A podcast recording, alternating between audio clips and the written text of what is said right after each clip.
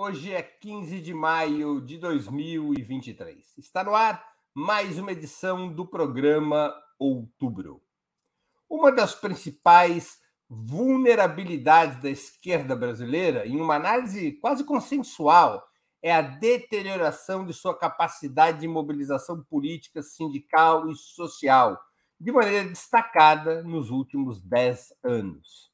Ao mesmo tempo em que surgiu, a partir de 2013, uma extrema-direita capaz de disputar e ganhar as ruas, ocupando as redes digitais para organizar sua ação pública, os partidos tradicionais de esquerda, o sindicalismo e os movimentos populares foram perdendo seu poder convocatório.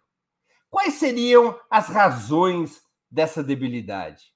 Como poderia ser superada? Ou seria possível uma política de esquerda de baixa temperatura concentrada na vida parlamentar e institucional. Para analisarmos essa situação, hoje teremos a participação de Ana Prestes, cientista social, mestre e doutora em ciência política pela Universidade Federal de Minas Gerais, analista internacional e estudiosa da história do ingresso da mulher na política brasileira. A Ana já se junta a nós. Nesse momento, ela está com um pequeno problema de conexão. Além de Ana Prestes, Valério Arcari, historiador e professor titular aposentado do Instituto Federal de Educação, Ciência e Tecnologia de São Paulo. E José Dirceu, ex-presidente nacional do PT e ex-ministro da Casa Civil do primeiro governo Lula. Em nome de Opera Mundi, cumprimento os três convidados. A Ana já está conosco. Também informo que faremos o possível para ler eventuais perguntas da audiência, com prioridade aquelas realizadas por membros de nosso canal no YouTube ou que forem acompanhadas por contribuições através do Super Chat e do Super Sticker. Vamos à primeira pergunta da nossa noitada. Se tomarmos como referência o período histórico pós-1964, portanto, praticamente os últimos 60 anos. As grandes mobilizações populares, as grandes ondas de mobilização popular, surgem por conta do planejamento e do trabalho de partidos, sindicatos e movimentos? Ou são explosões espontâneas, imprevisíveis, que podem ou não ser aproveitadas pelas organizações políticas em seus processos para acumulação de forças? Com a palavra, Ana Prestes. Boa noite, Breno. Boa noite, Valério. Boa noite, Zé. Boa noite, Zé. Boa noite a todos e todos que nos acompanham. É, não sei se é pela ordem alfabética, mas sempre que eu participo dos programas, eu, eu sou escolhida como a primeira, né, Breno? Bom, eu não acho que seja por. É, eu acho que existem diferentes momentos da, da história também, né? Mas eu, eu acho que, via de regra, não não a organização popular, as grandes mobilizações populares, elas não são fruto de, é, de espontaneísmo ou de, de levantamentos completamente espontâneos. É, tudo é fruto de, na minha opinião, tudo é fruto de organização popular. Somente a organização popular é capaz de é, produzir grandes levantamentos, grandes mobilizações. É óbvio que tudo isso é, é, conjugado com a conjuntura, com o contexto do momento, e aí nós temos mil exemplos. Se a gente for pegar alguns exemplos mais contemporâneos, digamos assim, olhando aqui para a América do Sul, para a América Latina, vamos pegar, por exemplo, o Chile, vamos sair aqui um pouquinho do Brasil, é, que é um, lugar que teve um levantamento forte na América do Sul no último período. Colômbia também, Bolívia também, Equador também mas o Chile bem específico ali em 2019 por conta de um aumento é, da passagem é, do metrô de 30 centavos, um pouco comparável até o que aconteceu no Brasil 2013, ali nos levantamentos com relação à passagem de São Paulo, dos 20 centavos de São Paulo, ou seja, foi um estupim, né? foi uma faísca mas num, num ambiente já conflagrado e com uma insatisfação popular latente. Então, é próprio, obviamente, do capitalismo e das, das nossas, da nossa situação, principalmente em países em que é, a gente teve esse enfrentamento no último período com o neoliberalismo, a imposição das políticas neoliberais que levaram a condição de vida a situações é, tão extremas de encarecimento é, da, da, do custo de vida mesmo da população e a, e, a, e a, degradação dos serviços, seja os transportes, da saúde, da educação, você tem uma pulsão latente da população, você tem uma faísca, mas você tem que ter uma organização popular, porque se você não tem uma organização popular também que está ali há tempos trabalhando, ou na formação, na produção dessas mobilizações, você pode acontecer o que aconteceu, por exemplo, no Brasil, fruto das mobilizações de 2013, em que você tem uma pulverização daquela mobilização, uma catalisação dessa dessa mobilização por setores é, que são oportunistas é, destes momentos. Então, eu não vejo como algo espontâneo que não tenha, em alguma medida, algum nível de organização popular. O que a gente pode discutir é como essas, esses mecanismos de organização popular têm se transformado ao longo dos últimos anos, principalmente com as novas ferramentas de comunicação, de tecnologia, de informação. Com a palavra, Valério Arcari. Boa noite. Boa noite a todos. Ok? É, satisfação estar com vocês, com a Ana, com o Zé, com o Breno. Melhoras, Zé. Se recupere. Bom, a pergunta, evidentemente, ela não tem uma resposta simples, porque quando nós pensamos na longa duração, no contexto da pergunta feita pelo Breno, as greves de 78 e 79, que foram um, um, deram um salto de qualidade para uma base de massas do movimento na fase final do enfrentamento da ditadura, foram organizadas. Mas elas tiveram também uma dimensão espontânea eh, de adesão eh, da classe trabalhadora entre os metalúrgicos do ABC, mas também entre bancários, construção civil, petroleiros. Então, nós temos sempre uma, uma articulação que leva que organizações eh, que acumularam uma experiência no período histórico anterior são um ponto de apoio para a convocatória de uma mobilização, Breno, mas é é, somente em algumas circunstâncias que as amplas massas entram em cena na escala de milhões quando acreditam que podem vencer. O fator qualitativo para que uma mobilização deixe de ser uma mobilização de setores organizados, avançados, em graus diferentes de é, militância, de compromisso, mas se transforme num grande movimento de massas, é quando milhões de pessoas abraçam a convicção de que é iminente a vitória e que vale a pena dar um empurrão para acelerar a história. Então, nós temos as greves de 78 e 79, sindicatos tomam iniciativa. Nós temos as diretas já, uma campanha que se inicia por uma decisão do, da direção paulista do PT, na qual cumpria um papel importante esse nosso amigo que está hoje aqui, já um septuagenário, que convocou um ato na Praça Charles Miller que foi fundamental para é, mudar a dinâmica da história. Embora o ato fosse um ato de vanguarda, mas estava no espírito do tempo, estava no ar a possibilidade de ir a mobilizações como foi a campanha das Diretas Já, que foi organizada, teve direção, tinha um projeto, foi convocada o primeiro ato por um governador do estado, na época, Franco Montoro, em São Paulo. Quando nós pensamos no, na, nas fases seguintes, Breno, quando nós pensamos eh, no Fora Collor, foi uma construção impulsionada pela Uni, que depois transcresce quando nós pensamos no Fora FHC, 99. É uma mobilização numa escala de vanguarda que não se transforma num movimento de milhões como for, foram as diretas. A, a própria campanha Lula 89, que eu pulei, foi um movimento de um setor avançado. Evidentemente, Lula 2002 ou fora Bolsonaro são mais próximos ao que foi a experiência de 99 do Fora FHC.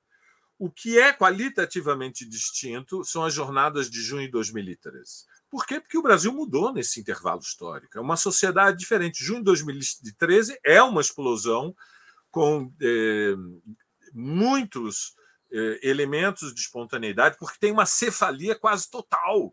É um movimento iniciado pelo por um grupo de jovens que se organizava no passe livre e, e reagiram a um aumento da tarifa e que, de repente, colocou nas ruas milhões de pessoas. Então, na, na, na dialética da, da história, Breno, os elementos de organização são chaves para que as condições da vitória se reúnam. Muito bem. Com a palavra, José Dirceu de Oliveira e Silva. Valério, Ana, Breno e a todos e a tudo que nos acompanha. Eu vou dar continuidade ao que a Ana e o Valério falaram. Eu sou da geração de 68. É, nós organizamos o movimento estudantil, mas já vinha organizado pela Ação Popular, pelo próprio Partido Comunista Brasileiro, por outras forças políticas. E ele foi decisivo para o enfrentamento da ditadura. Quando as greves operárias começaram, que também, vamos lembrar que foi criado né, o Comitê Intersindical né, contra o Arroxo, quer dizer, tanto o Partido Comunista como as esquerdas também organizaram uma luta. O Partido Comunista não era das esquerdas? Pelo amor de Deus. Ah, Deus tanto é o partido quanto o Partido Comunista quanto as esquerdas. Deus é, minha avó dizia que Deus é grande, poderoso, às vezes generoso. Nesse caso, ele não foi. E, então, o nível de organização é fundamental para as mobilizações. Agora, como o Valério disse, depende de cada período histórico e das condições. Quem, quem se levantou contra a ditadura espontaneamente, não é bem assim, mas foi o povo em 74 que derrotou a Arena. Elegeu 16 de 21 senadores do MDB, porque a repressão de 69 impediu a continuidade tanto das lutas estudantis e populares, porque as greves operárias, a classe média já tinha aderido à luta contra a ditadura. As greves operárias foi um sinal que o movimento operário ia se pôr em movimento, veio o AI-5. Em parte, pode-se dizer, por causa das ações armadas dos grupos políticos militares que surgiam. Mas eu creio que foi também pelo, pelas derrotas, porque a ditadura já perdeu a eleição de 66, no Rio, São Paulo e Minas, vamos lembrar disso. Perdeu as eleições não elegeu os governadores.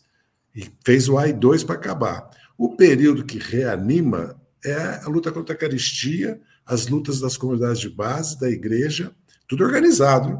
Os estudantes vão para os bairros, assessoria jurídica, e começa a luta que dá, que se junta com as greves operárias, que vem dos sindicatos. Vamos lembrar que no Brasil a classe trabalhadora foi reprimida em 17, em 35, 46, 47, foi proibido, inclusive. O governo do Dutra foi antissindical, anti-operário, anti-greve, é um governo conservador, reacionário, e foi reprimido em 64. Olha que coisa fantástica. Ela se reorganiza, faz as lutas que o Valério fez referência 77, 78, 79. Depois nós temos direta. A Constituinte foi um amplo movimento de massa organizado. Certo? E também certo? Depois a campanha do Lula de 89. O período Fernando Henrique Cardoso, eu já conversei isso muitas vezes com o Breno, foi um, um, período de descenso. Parecia até impossível que o Lula ganhasse uma eleição, porque nós fizemos um esforço de organização de cima para baixo para fazer a marcha dos 100 mil, né, que nós fomos a Brasília. E, ou seja, o movimento já começa a se virar para o eleitoral, para governar. E vamos lembrar disso que tem as frentes de lutas mudam. Não, não, se eu for parar de falar, eu não termino. As frentes de luta mudam. Elas mudam. Começa a luta institucional, a luta eleitoral, governar, porque tem que levar isso em conta. Porque nós não somos dezenas de milhares de quadros, porque é muita repressão, foram 21 anos de ditadura. Teve ditadura de 37 a 46. Né? Foi formando a classe trabalhadora brasileira, foi formando ela foi se formando politicamente, culturalmente, ideologicamente, porque também o capitalismo foi mudando. De 13 a 19, nós passamos por repressão. Se os governos nossos não fizeram o devido né, trabalho de, ampliar, consolidar e dar condições para uma mobilização, e nem os partidos, porque também eles foram para os governos, foram para os parlamentos, né, Quando nós aí fomos reprimidos 17 e 19, de não poder sair na rua com boné da CUT, do PT, do MST. Vamos lembrar isso, nem com vermelho. Então, também tem que levar em conta para a situação atual. Nós vencemos a eleição por todos os fatores que vocês sabem, não vou analisar aqui agora. Então, agora qual é o desafio? Ou nós, agora, nos voltamos para a organização, tanto da reorganização dos sindicatos, em outros termos, porque é outra classe trabalhadora, né, e dos partidos políticos, e voltamos para a mobilização social, ou nós vamos ter um problema gravíssimo. Porque o período que nós vivimos é de repressão e de hegemonia do pensamento de direita, que começou lá em 13, e agora nós estamos vivendo um momento que a direita já tem toda a força que tem nas redes. Outra coisa, a esquerda demorou muito para entrar nas redes, demorou muito para perceber o que era a extrema-direita. E agora nós estamos com o desafio de novo. Se nós continuarmos como nós estamos, não vai acabar bem.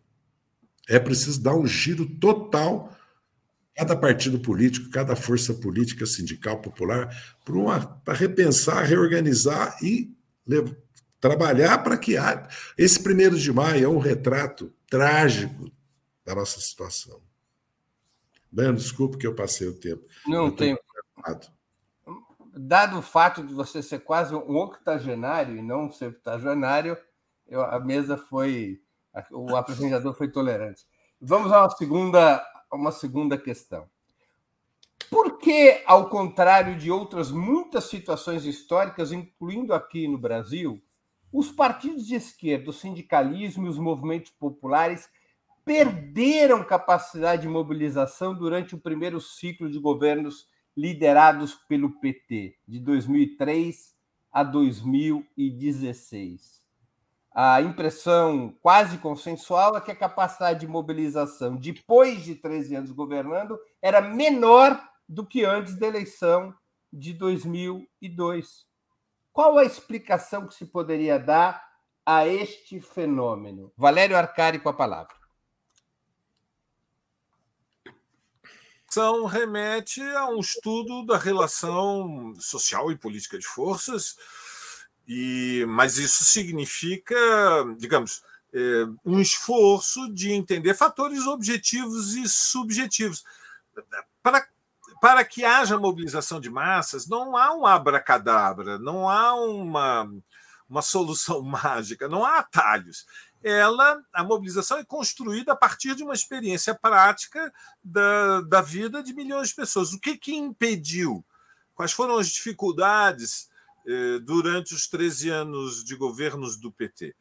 Primeiro, nós herdamos, depois de, do, do, da derrota do Lula em 89, um intervalo que vai de 90 até 2000, até, do, até 2003, são mais de 12 anos em que o país mergulhou pela primeira vez numa numa situação de crescimento muito lento. O desemprego tinha atingido proporções para o país eh, inusitadas. Havia mais de 20% do desemprego, Breno, na Grande São Paulo. Eh, e isso, evidentemente, incutiu durante um intervalo longo medo de emissões, a ferocidade de uma luta diária pela sobrevivência, eh, pela sobrevivência alimenta insegurança social e até desesperança política. E, portanto, em primeiro lugar, se transferiu para o governo a responsabilidade por, para mudar a vida. Segundo elemento evidente é que as estratégias do governos de coalizão liderados pelo PT não foi se apoiar na mobilização social, foi construir é, uma base política e social no Congresso e na sociedade para é, os projetos de regulação e reforma do capitalismo brasileiro. Eu acho que, em terceiro lugar, nós temos que considerar que, paradoxalmente, a criação da rede de seguridade social que começou nos anos 80 com a, a, a, derrota da ditadura e que deu um salto com a afirmação da Previdência, do SUS, do Bolsa Família, entre outros, que são todos é, são todas políticas públicas que inexistiam nos anos 70. É, paradoxalmente, elas atenuam o impacto da crise econômica e social, ou seja, os setores dos trabalhadores que têm contratos, que têm mais direitos sociais, não sofrem a pressão direta do semi-proletariado, que é a parcela mais explorada da classe trabalhadora. Eu acho que nós devemos considerar outras redes de amortecimento da pauperização, como a expansão das igrejas evangélicas e até outros processos, como a imigração e as remessas dos imigrantes. O Brasil tem hoje 5% da população em idade de ser economicamente ativa fora do país, que imigrou. Eu acho que nós temos que considerar sempre, quando falamos de mobilização, que há medo da repressão, que há uma memória histórica do que é ah, a potência violenta da classe, da, da classe burguesa no país e que isso incide nos locais de trabalho. Nós temos que considerar as transformações estruturais do Brasil. O Brasil viveu desindustrialização pelo intervalo de uma geração, mudou o mundo do trabalho e, portanto, há uma maior debilidade dos setores organizados na classe operária. Eu acho que fundamentalmente pesam também é, as é, ilusões políticas do que nós podemos, resumindo, é, apresentar como o vocabulário da extrema-direita, que se tornou muito extremado nos últimos anos e conquistou influência numa parcela da classe trabalhadora que se sentiu atraída pela radicalidade da ideia de que o problema no Brasil é a corrupção, que a questão central é a redução do trabalho, do tamanho do Estado, que a democracia ficou cara demais, que tem direitos demais. Mas, em última análise, sempre é a relação social de forças, Breno. Isso significa que o que prevaleceu foi a unidade burguesa, o deslocamento de setores médios para hum, o apoio a um projeto reacionário eh, de choque de capitalismo para que o país pudesse superar a longa estagnação e a divisão da classe trabalhadora. Há uma divisão da classe trabalhadora. Ontem foi o, Dia das Mães, as famílias se reuniram. Todas as famílias têm reacionários, têm bolsonaristas, eles estão lá, nos locais de trabalho, nos bairros, nas empresas, nas indústrias. Nós temos uma extrema-direita que penetrou em alguns segmentos dos trabalhadores de renda média com influência, e, e dependendo da região do país, podem até ser a maioria. E, e estamos, portanto, diante de um tema de grande complexidade. São muitos fatores objetivos e subjetivos que explicam eh, os nossos limites e estudá-los é vital, claro, para tirar lições e saber agir. Breno. José Dirceu com a palavra. Bem, vamos lembrar que a classe trabalhadora brasileira, a classe operária industrial e mesmo trabalhadores de serviço e comércio, a CONTAG, MST, associações de bairros, são outras questões, passaram pela reforma trabalhista previdenciária, precarização, terceirização, né? não foi pouca coisa golpe, prisão do Lula, não é pouca coisa. Governo Temer e Bolsonaro. Então é um, um arraso. Né? Isso tem que levar em conta. E há uma mudança de época e de gerações também. De certa maneira, o movimento sindical e os partidos políticos têm que se renovar na linguagem, tem que reler o Brasil, o mundo, e tem que usar as redes e se reorganizar para a luta. Então, primeiro é isso. Segundo, o que, que nós temos no Brasil? A CONTAG, a CUT e as demais centrais, a Força Sindical, a UGT e as demais. Nós temos, nós tínhamos as pastorais. Veja bem, a direita teve muita efeito a sua atuação da direita da desmobilização. O João Paulo II, quando reprimiu a teologia de libertação, a SEB, as pastorais, abriu espaço para o que está acontecendo hoje. E também a vitória da direita com o golpe com o Bolsonaro introduziu o empreendedorismo, a ideologia individualista, o conservadorismo religioso, os temas que nós estamos vendo no Chile, né?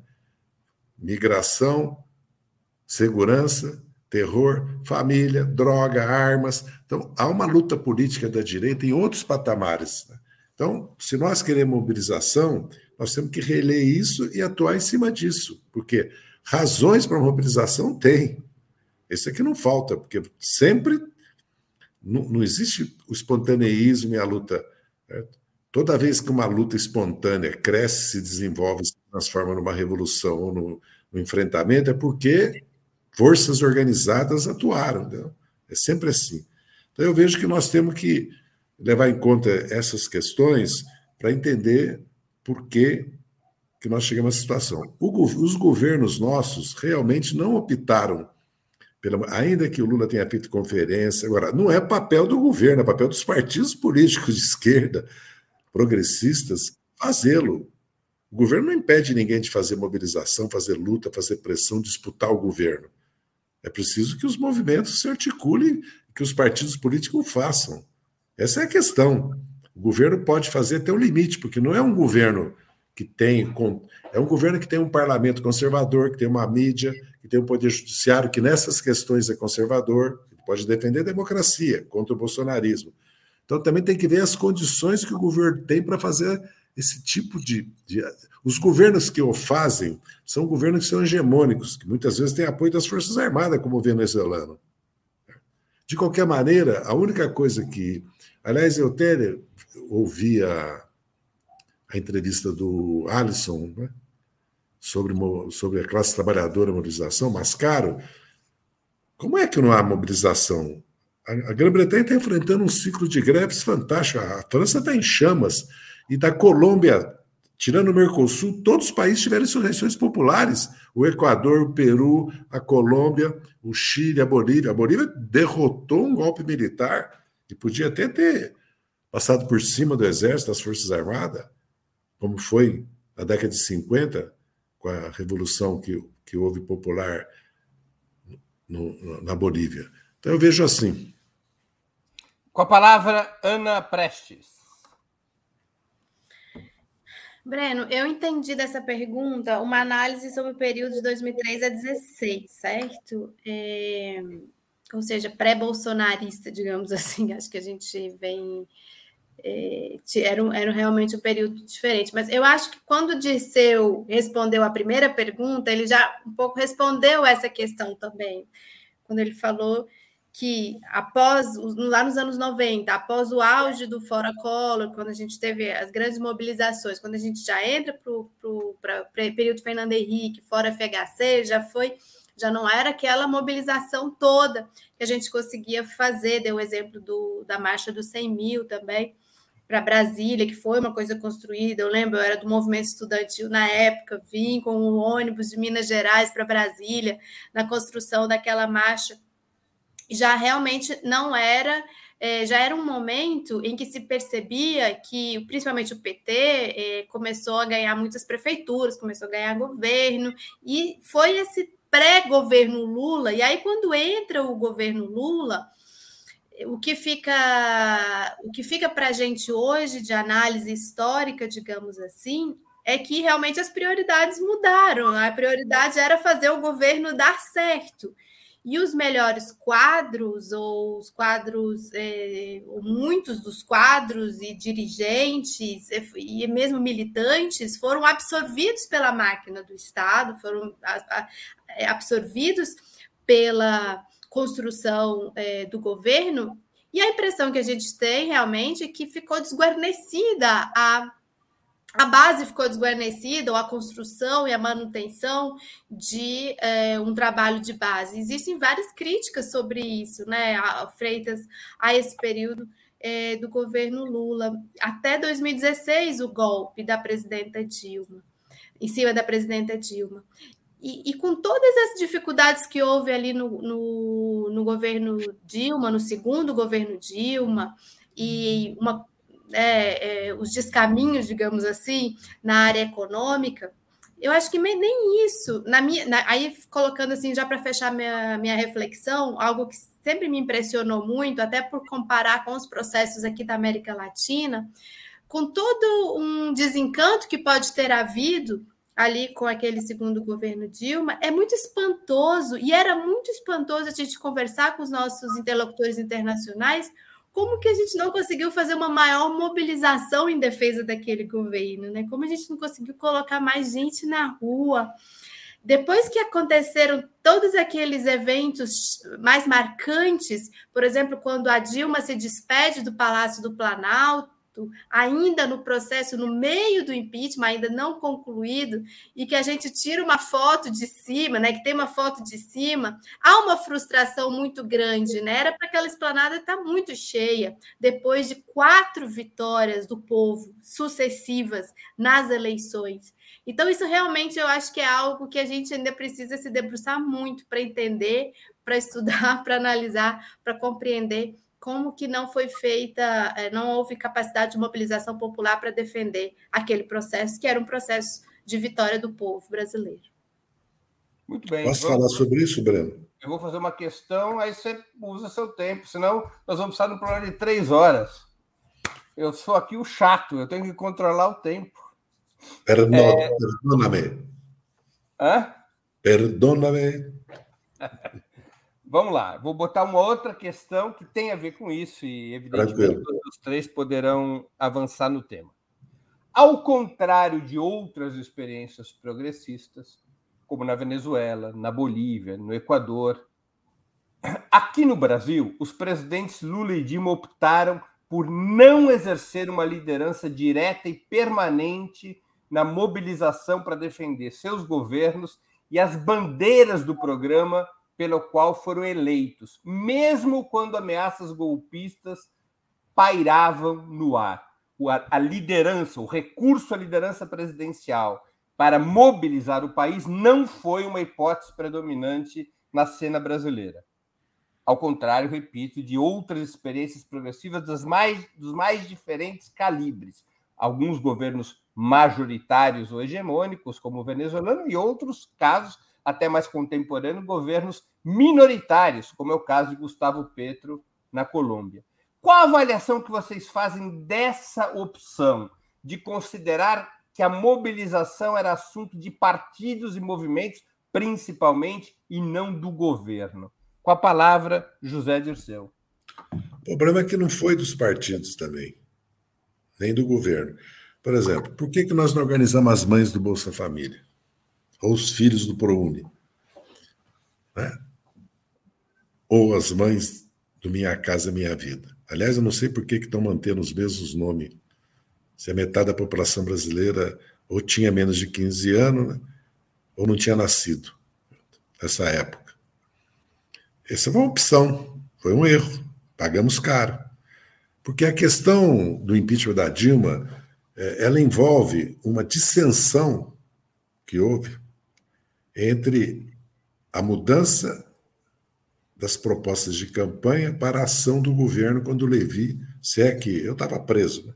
se é que eu faço a leitura correta. Houve aí uma crise entre as lideranças dos movimentos sociais, populares, sindicais, lideranças políticas e a condução, até do PT e a condução do governo.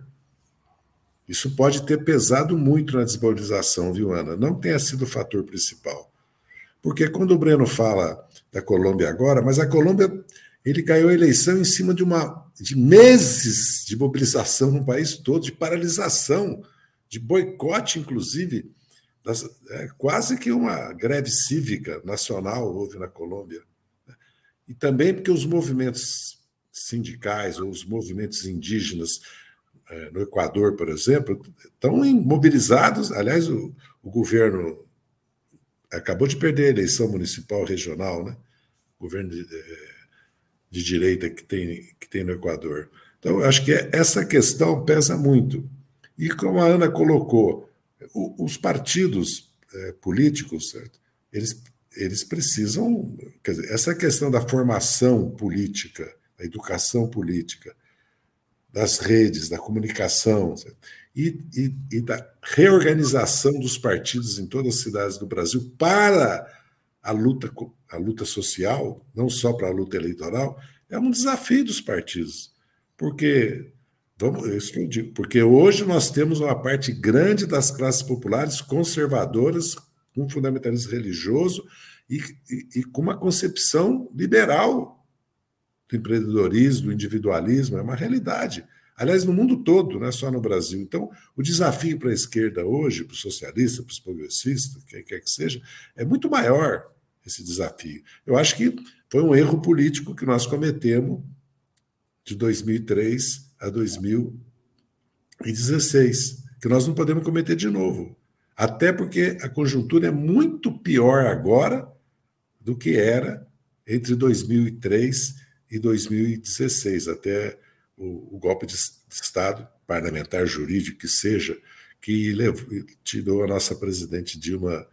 É, evidentemente que não foi pelos erros dela, né? nem pelos nossos erros, né? foi porque era um golpe, queria tirar nosso governo. Nós ganhamos cinco eleições, é uma coisa inédita. Inédita. A vitória do, dos setores populares, esquerdas, socialistas, democráticos no Brasil, e da, e da, a luta da própria luta histórica da classe trabalhadora no Brasil é, lógico, nossos governos são governos revolucionários, né? não fizeram uma revolução socialista agora, são governos que deram, criaram as condições para melhorar o padrão de vida de milhões de pessoas e do Brasil se manter ainda como uma hipótese de uma alternativa que não seja a neoliberal. Com a palavra, Ana Prestes.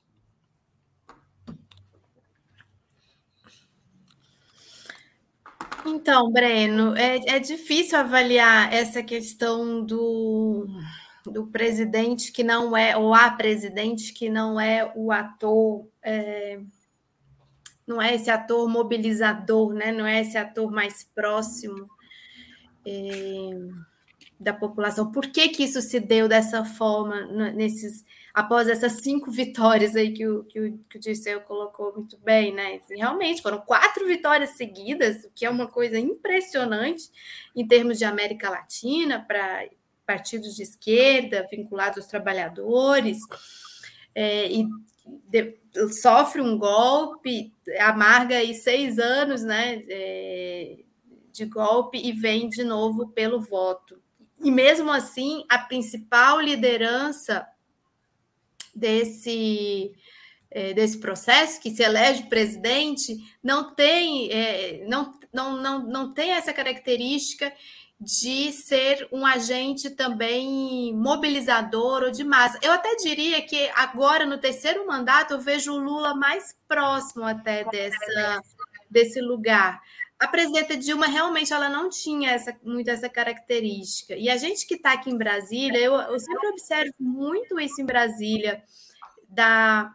E aí vou trazer um, um ponto aqui que eu não sei, é, ele, ele, não é um, um ponto é, talvez tão forte na explicação, mas é algo que sempre fica na minha reflexão desse lugar da capital do Brasil, né?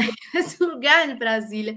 Brasília parece que isola muito as suas lideranças políticas, as que chegam à liderança de governo, do resto da, da população. É uma dinâmica muito sequestra essas figuras aqui eh, nos palácios. E a, a, minha sensação sempre é de um afastamento do quente da, da do cotidiano das mobilizações e da, é, e da intensidade mesmo que poderia ter e que tem em outros países. Então, essa é uma decisão política, eu acho que é uma decisão, inclusive, é, do partido, eu imagino, é, de, de, se colocar de forma diferenciada nesse lugar o, a liderança governamental da, da, da liderança popular partidária, o que é temerário. Eu acho que se demonstrou temerário com toda essa questão em torno do, da decepção com o segundo governo Dilma, no sentido de é, contradição com o projeto que elegeu e com o que se deu na prática, mesmo assim, eu acho que isso não explica a falta de suporte e de mobilização é, popular no enfrentamento do golpe. Eu acho que esse afastamento da liderança da população pode estar na parte, em parte né, nessa explicação também. Valério Arcari com a palavra.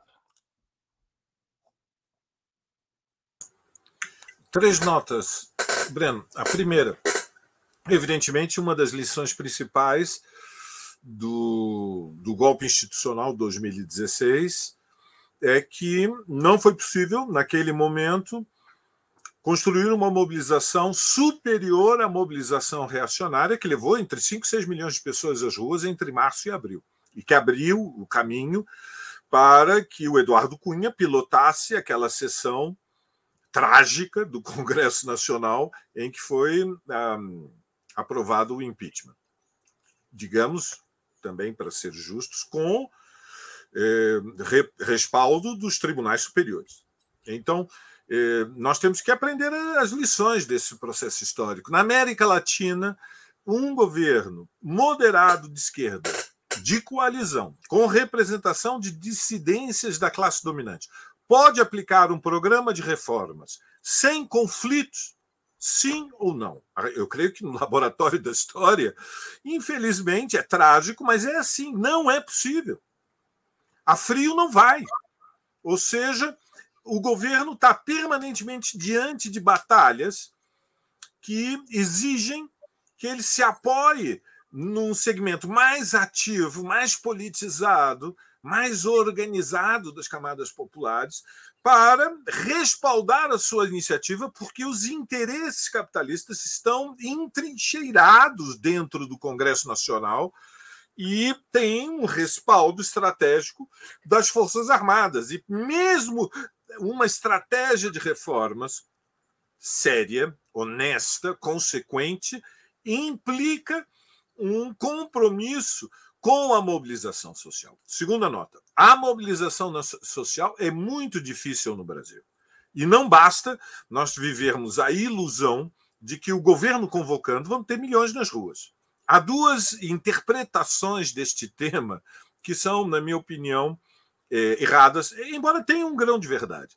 A primeira é aquela que diz que a dificuldade histórica da mobilização social repousa na escolaridade baixa do povo, que é um fato dramático. Lembremos, o Brasil tem oito anos de escolaridade média hoje para a população de 15 anos ou mais, ou seja, tem um país de nível cultural baixo. Esta interpretação tem um grão de verdade, mas é falsa, porque nível político não é a mesma coisa que repertório cultural. Nós vamos encontrar nos setores elevados das classes médias brasileiras altíssimo nível cultural. São Paulo e Rio de Janeiro tem uma temporada lírica, Breno. O Teatro Municipal fica lotado para assistir às óperas. Nós temos balé da mais alta qualidade, nós temos grandes bibliotecas. Nível político e cultural não, não se equivalem. Segunda teoria errada é que não tem mobilização social porque a direção moderada da esquerda, fundamentalmente a direção do PT, não aposta na mobilização social. Também tem um grão de verdade. Essa foi a estratégia entre 2013 até 2016. Mas também é uma teoria falsa, porque eh, a, a mobilização social, ela, num país como o nosso, ela não depende somente da convocatória e, ou da, do, do empenho, da organização de atos de massas. É necessário que uma experiência prática se desenvolva. E repara, hein, Breno, a consciência tem sempre um atraso histórico em relação à situação obje, objetiva. É um dos dramas das sociedades contemporâneas. A, a, a, consciência ela se desenvolve pela experiência prática, ela chega sempre atrasada. E, evidentemente, num país como o nosso, que é diferente da Argentina, onde há tradições de explosividade social, ou da Colômbia, ou da, da Bolívia. Nós temos um outro tipo de sociedade. O Brasil não é só a Argentina em câmara lenta. É uma, um outro tipo de sociedade, porque aqui pesam fatores históricos de inércia reacionária, que são a herança da nossa. É, da tragédia dos 350 anos de escravidão e da desigualdade social mais a, a, a aberração da desigualdade social brasileira, que é única é, quando comparado com países de desenvolvimento histórico e social é, semelhantes. E, por último, as massas têm expectativas reformistas. Então, vencemos as eleições, o estado de espírito que prevalece na sociedade, e, e falo agora em particular do, do momento da conjuntura de 2023, é que nós estamos numa sociedade fraturada e os segmentos nos quais nós nos apoiamos, existe exaustão física, exaustão emocional. E, portanto, há uma expectativa reformista, ou se quisermos, se quisermos ilusões de que um governo a frio pode abrir o caminho e temor de que uma, um governo a quente precipite conflitos cujo desenlace é incerto, porque a extrema-direita ainda é muito poderosa, as Forças Armadas, toda a questão militar permanece intacta, e tudo isso pesa na disposição de luta. Então, o caminho, abrir o caminho, depende de uma nova estratégia, vai ser decisivo ter a disposição de enfrentar a reforma tributária se apoiando na mobilização social, mas é, isso tem que ser construído e não é fácil, não é simples e exige é, firmeza e determinação. Breno. Vamos para mais uma pergunta. Só que eu vou citar um fato e em seguida fazer a pergunta. O pior governo da história do país e, e provavelmente será aprovado o governo mais criminoso que a América do Sul já teve, um dos mais foi o governo de Jair Bolsonaro. Mas Jair Bolsonaro teve como uma das características do seu governo recorrer permanentemente à mobilização da sua base social, juntando em vários momentos gigantescas multidões que mantêm a sua base, que mantiveram sua base social permanentemente em ação, resultando em benefícios para a extrema direita. Eu vou fazer. Tem esse fato e agora vou fazer a minha pergunta. O que fazer para esquentar as ruas e ampliar a mobilização popular? Se é que isso é importante para uma política de esquerda. A responsabilidade principal para esquentar as ruas e mobilizar o povo é do presidente da República, como fez Bolsonaro e como ocorre em outros países, ou é uma tarefa essencialmente de partidos, sindicatos e movimentos. Com a palavra, Ana Prestes.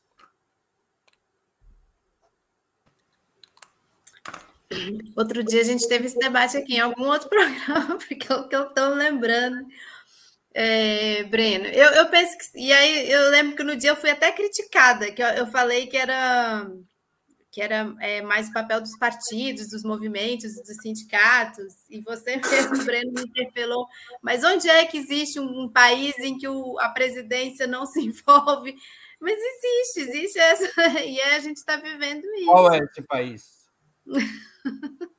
o Brasil, por exemplo, é um país em que, em vários momentos, a, presidente Dilma, por exemplo, não se envolveu em vários momentos, e o próprio presidente Lula nos temas mais quentes. Desculpa, mas aqui não teve essa mobilização. Então o exemplo fica um pouco.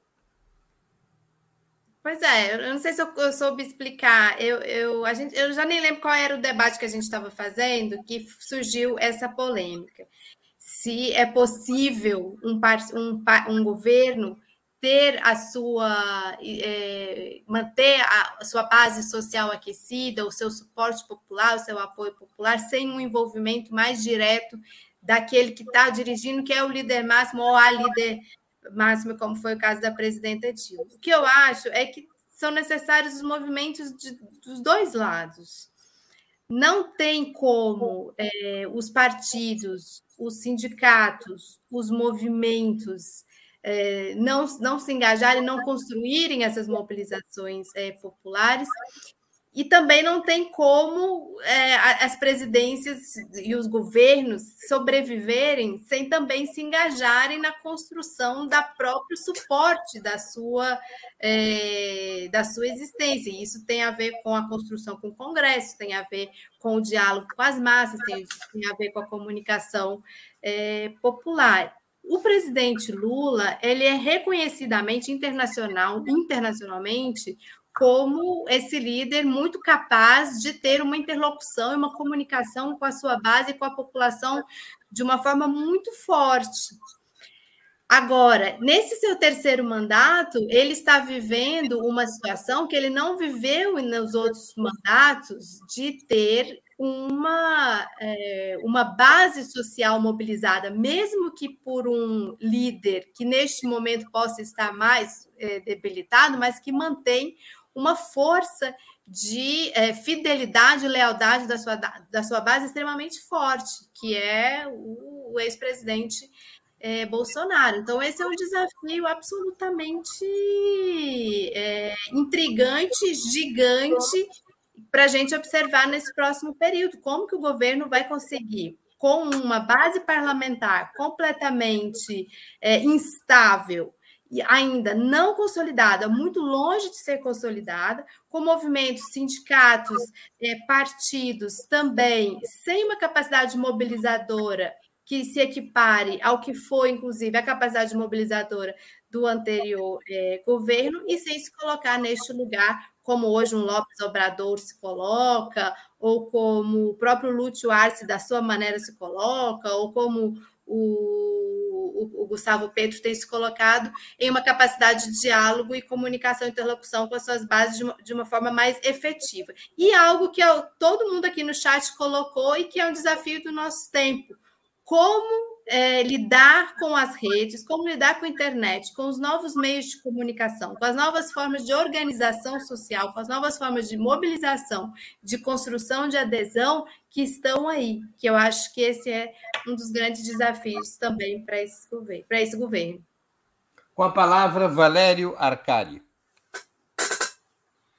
Breno, mobilizações de massas, elas na escala necessária para a luta política a sério, são, num país como o Brasil, mobilizações na escala de milhões. Nós estamos num país em que 86% da população está concentrada em centros urbanos.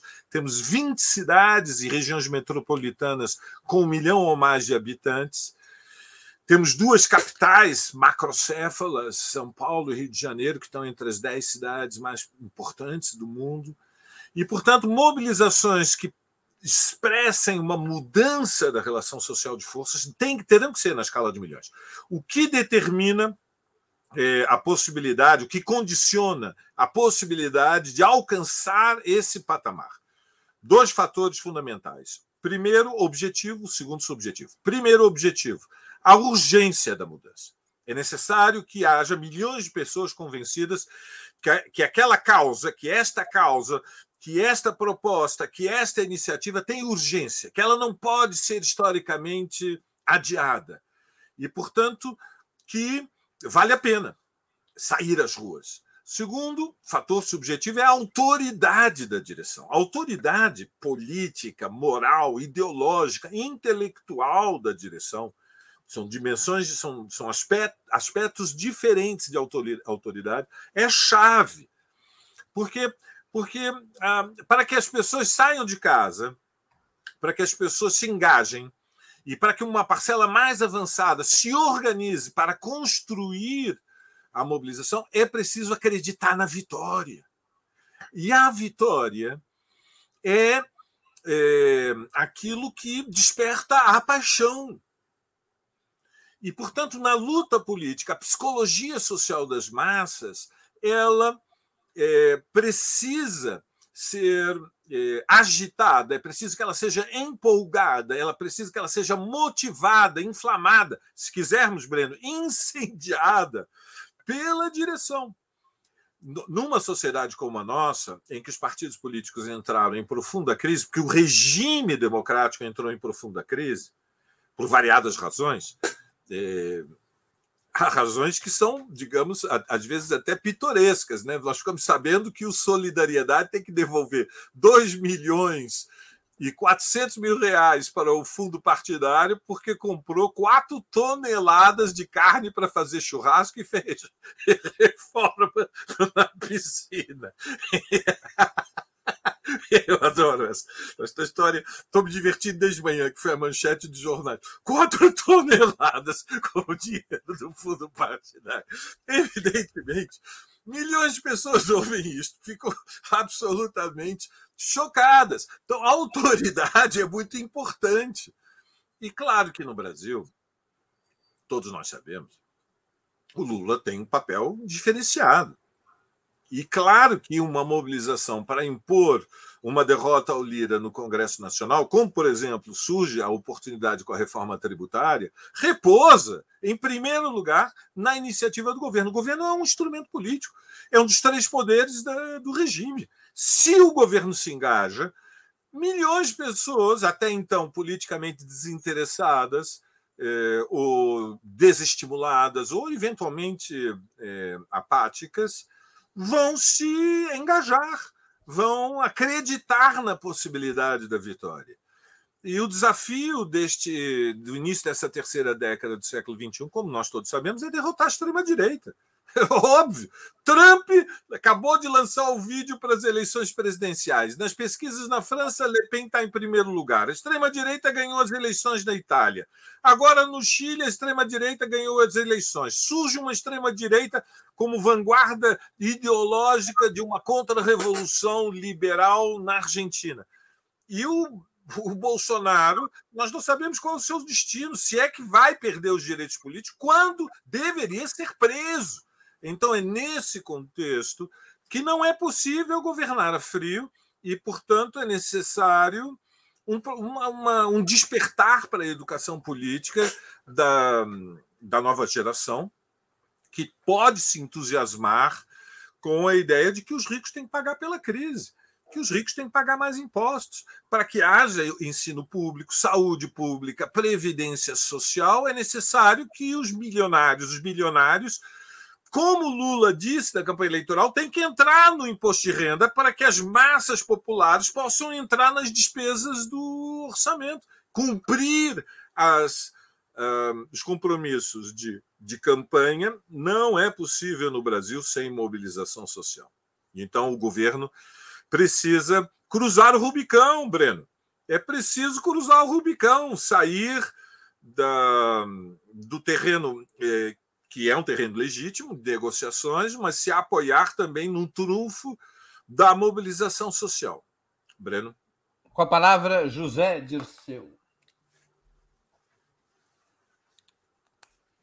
Está sem microfone, Zé. Eu vou me apoiar no Valério. Causa. Retomar a presidência da República, o antibolsonarismo. Autoridade, o Lula possibilidade de vitória. O Lula fez grandes comícios, grandes manifestações o ano, o ano passado, enormes, algumas fantásticas. É, na minha opinião, o principal. O Bolsonaro já mostrou isso. O principal meio de comunicação que existe no Brasil é a presidência da República, é o presidente da República. Principalmente na era da digital das redes.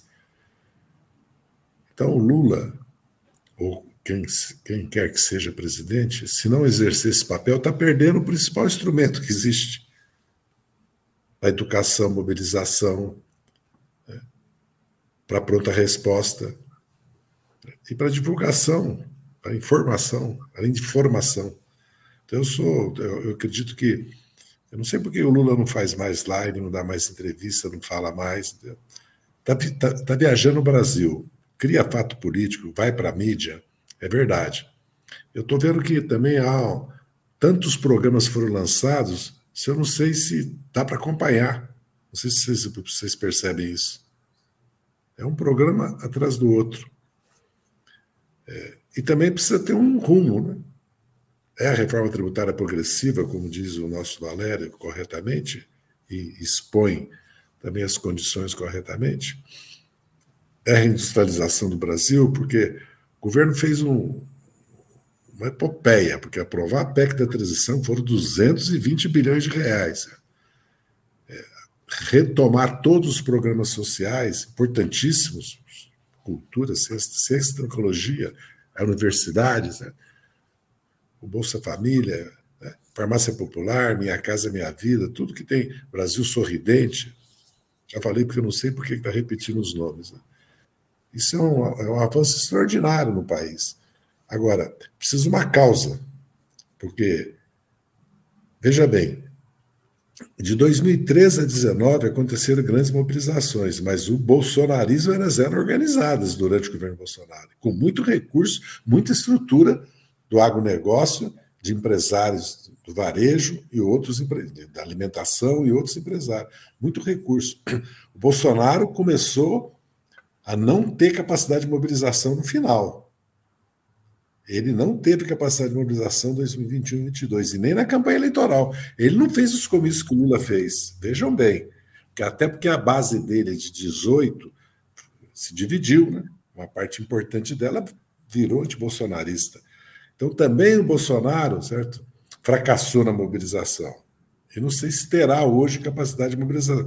Eles fizeram o primeiro de maio na Paulista, por acaso eu, eu, passei lá, eu estava não podia ir no primeiro de maio por razões é, médicas, mas estava em São Paulo, certo? E eu passei lá, na, na Avenida Paulista. Tinha ninguém. Um fracasso total, coisa ridícula, uma coisa meia. É, simplesmente inacreditável que eles tentaram fazer. Né? Então, eu acredito, é assim que eu vejo. Eu acredito que o papel do Lula é fundamental, fundamental, decisivo nessa batalha. E do governo. Não que o governo vai aparelhar. Os ministros são. Se vocês observarem, alguns ministros, eles continuam nas redes, né? Instagram, Twitter, Facebook, como eles estavam antes, como deputados, como lideranças políticas. Né? Esse é outro problema. O governo tem que. Você concorda com a, com a história do, com que o Valério defende de que a causa principal que deveria ser apostada é a reforma tributária progressiva? Pode ser, porque. A, bem, nós temos muitas causas, né? mas a reforma tributária significa que nós cometemos, é, corrigimos uma injustiça que só o Brasil acho que tem no mundo hoje, né? porque a Europa fez isso no século XIX, né? Reforma tributária Não, política. Eu pergunto isso, Zé, porque, por exemplo, na, na Colômbia, que é um exemplo que eu acho que deve ser estudado, ele consegue mobilização popular, primeiro com a causa da reforma tributária, depois com a reforma da saúde. Foram os dois elementos de mobilização. Sim. Qual é a proposta que aqui pode provocar mobilização? É, não imagino que seja. Será que pode ser o arcabouço fiscal? Difícil, né? Não, então, é qual é a causa? Isso é provocação, não vou nem responder. Porque eu apoio o arcabouço fiscal, então não vou nem responder. Já discutimos isso. Não, qual é a causa eu... que mobiliza? Não, eu acredito que a reforma tributária é decisiva, porque ela coloca o problema do juro alto e coloca o problema da expropriação da renda do trabalhador pelos impostos e pelo juro. Os juros e a reforma tributária são as duas grandes questões no Brasil. Esclarecer para a opinião pública como é que 1% dos brasileiros se apropriam né, de 500, 600 bilhões todo ano, porque o juro. O, o presidente do Banco Central teve a disfarçatez, até estão repetindo isso agora no meme, de dizer que o governo que é responsável pelo juro alto, porque ele paga 8% de juro, juro real na dívida pública. Ora, mas isso é porque a Selic é 13,25. Se a Selic fosse 6, eu não pagava. Nenhum país do mundo paga juro na dívida pública. Pode olhar. Só o Brasil. É um escândalo que nós fazemos. Tomar todo ano 3, 4, 5% do PIB, praticamente, da classe trabalhadora, porque a estrutura tributária concentra a renda em vez de distribuir. Então, essa, essa causa da, vou dizer, da concentração de renda, distribuição de renda que a reforma tributária expressa e o problema do juros é o principal problema do Brasil e deve ser a nossa luta, a nossa mobilização. Inclusive porque setores das classes médias e setores mesmo da elite do país sabem que é preciso distribuir renda se o Brasil quiser crescer, não quiser explodir como outros países. É que a visão que eu tenho repetido tá, ao cansaço nos últimos anos. Mas eu acredito que o Lula é o principal instrumento de comunicação é ele. E o Bolsonaro mostrou isso para nós. Não precisa fazer o que o Bolsonaro fazia, nem os métodos Bolsonaro. É preciso simplesmente exercer esse papel, que ele tem feito, de certa forma, o Lula, porque ele enfrentou o problema dos juros. Ele enfrentou. E olha, e também está enfrentando o problema da Eletrobras, o problema da Petrobras. Quer dizer, não é que o Lula não tem feito, certo? é que precisa ser uma política, uma estratégia isso. Muito bem. Ana, você foi a única que não respondeu. Você também acha que a causa principal seria a reforma tributária? Eu acho que a causa principal o Lula colocou já, né? Que é a questão do juro. Acho que isso acabou se transformando na causa mais é, difundida, na mais popular, na que está na boca do povo. E, e, eu acho que se houver capacidade de, é, de, de você sintetizar e organizar para que ela seja realmente uma causa apreendida e dominada né, pela população, também tem tudo para ser. Muito bem. Eu acho que nessa questão. Muito bem, chegamos assim ao final de mais uma edição do programa Outubro, que é exibido ao vivo de segunda a sexta-feira, sempre às 19 horas. Eu conversei hoje com Ana Prestes, Valéria Arcari e José Dirceu. Muito obrigado aos convidados e audiência. Boa noite e boa sorte. Saudações bolcheviques. Tchau, gente. Boa noite.